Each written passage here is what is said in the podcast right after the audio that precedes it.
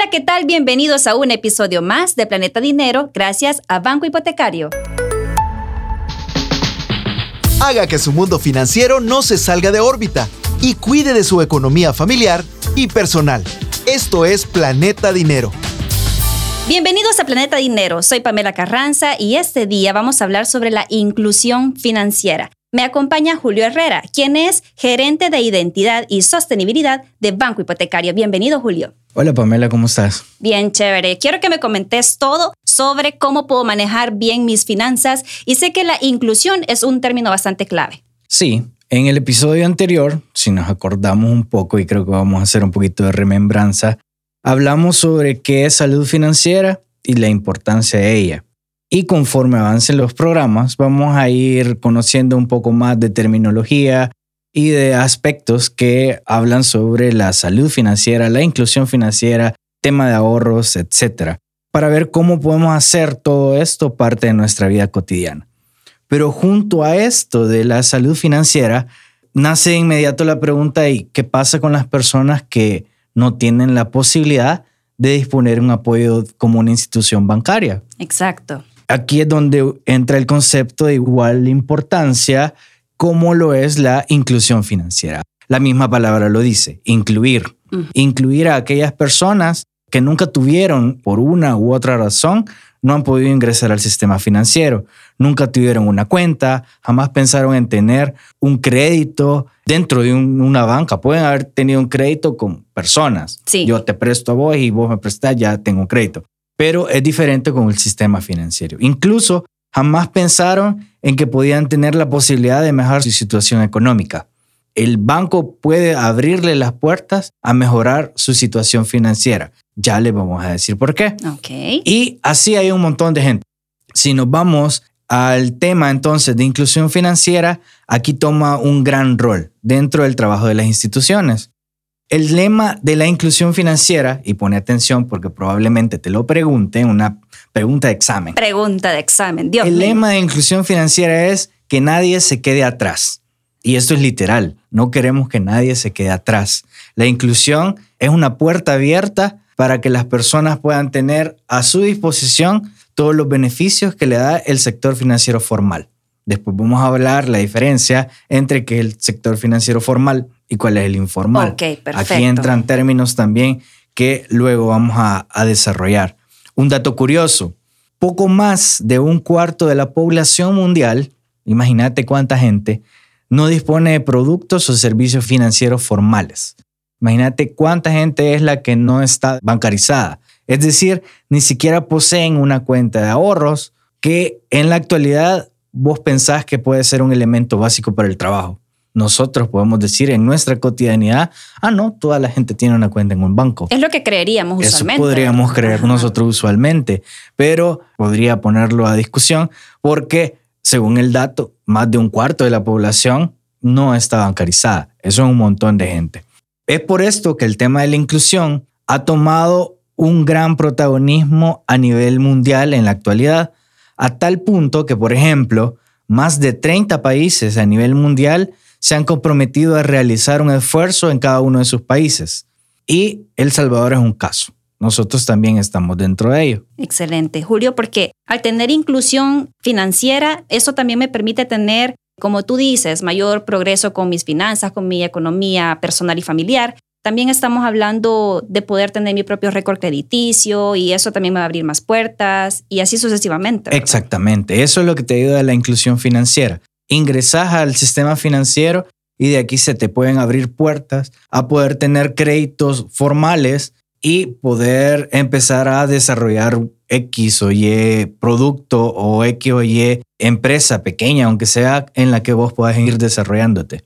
¿Cómo funciona esto de la inclusión ya en el medio bancario? Hay un montón de formas de hacerlo. Por ejemplo, en el banco hipotecario nosotros tenemos dos roles, a nivel nacional y también tenemos roles a nivel internacional como banco.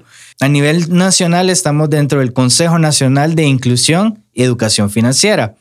Como ves, aquí entran dos términos que ya escuchamos varias veces, la inclusión financiera y la educación financiera. Son dos términos que siempre van de la mano. Para poder tener una buena finanza, tenés que tener educación financiera. Y autocontrol. Y, autocontrol. Bueno, te acordás del capítulo ah. anterior. Además, somos firmantes de los principios de banca responsable de la Iniciativa Financiera de las Naciones Unidas para el Medio Ambiente, con sus siglas UNEDFI. Eso a nivel internacional. Dentro de esta banca responsable nace también un compromiso con 28 bancos. Esta es la iniciativa de la UNEDFI.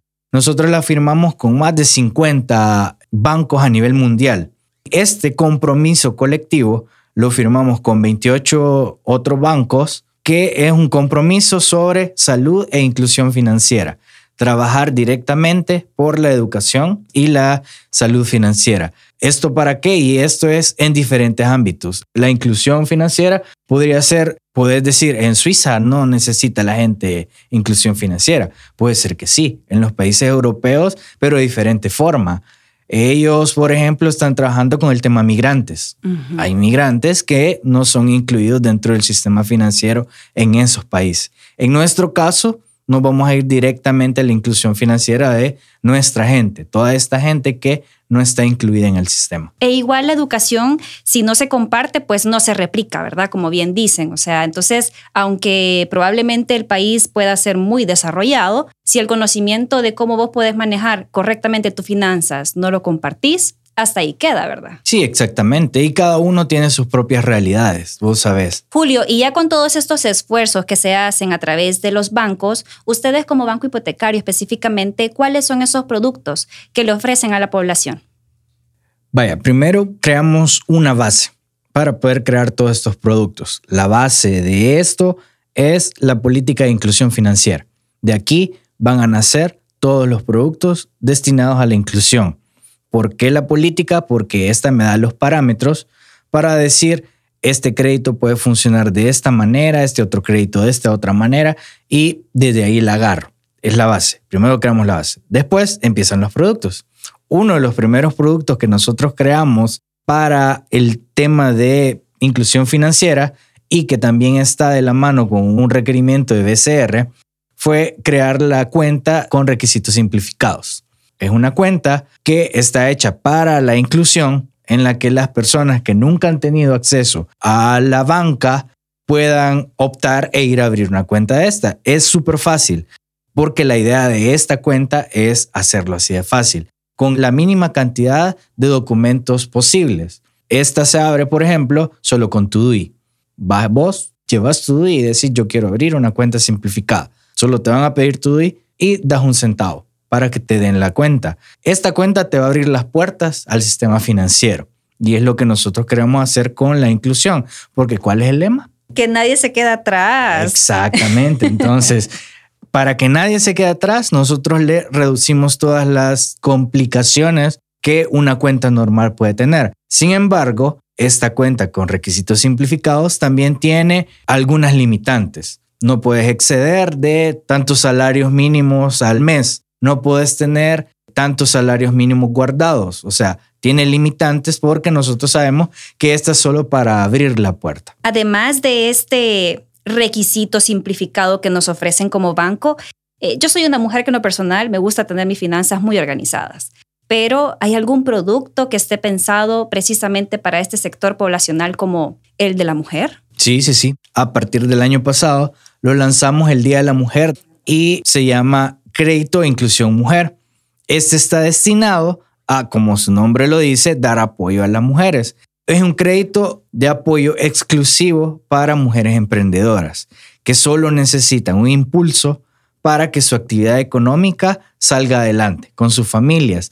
Tiene una tasa muy baja, tiene algunas facilidades que están pensadas para las mujeres. Por ejemplo, si la mujer emprendedora agarra el crédito con nosotros de inclusión mujer y durante el periodo que tiene su crédito, ella se embaraza, nosotros tenemos un periodo de gracia en la que durante el mes de embarazo y lactancia nosotros no le cobramos. No ejemplo. tengamos esa Hay un preocupación. periodo de gracia porque sabemos que no está trabajando en ese periodo. cabal. Entonces, hay un periodo de gracia para esto, entre otros beneficios que nosotros hemos pensado. O sea, que han pensado en todo, Julio. Yo puedo percibir eso. Sí, hemos pensado en todos los beneficios para ellas. Julio, contame también de qué otra forma se puede hacer inclusión. Pensemos en aquella persona que a lo mejor vive en el departamento de la Unión y que pues sus recursos no le permiten a lo mejor eh, acercarse a una entidad bancaria. ¿De qué otra forma se puede hacer este proceso? Perfecto. Una buena pregunta, fíjate. Para poder hacer que nadie se quede atrás, como lo dice el lema de la inclusión financiera, tenemos que estar más cerca a la población también. Nosotros como banco tenemos más de 47 puntos de acceso a las personas como banco. Sin embargo, esto no es suficiente para llegar a toda la población. Para esto, nosotros hemos hecho un convenio con un corresponsal financiero. que es un corresponsal financiero? Hace las veces del banco en algunas cosas para apoyar al banco. Así la gente puede llegar a los lugares donde está un corresponsal que está más cerca de un banco. Para nosotros, el convenio que hemos hecho es con Punto Express. Punto Express está en casi todos los lados porque tiene diferentes puntos de atención. Entonces nosotros hicimos un convenio para poder llegar a más de 300 lugares a nivel nacional y ampliamos nosotros nuestra cobertura. Yo puedo ver de verdad que esto es un tema sumamente importante también para la evolución económica del país. Sí, sí, sí. Es una forma para poder llegar y que la gente pueda tener acceso a los servicios financieros. Julio, me ha encantado el tema del que hablamos ahora. Yo quisiera que me resumieras en tres puntos de que hemos hablado en este episodio. El primer punto es algo que es sumamente importante y que siempre van de la mano.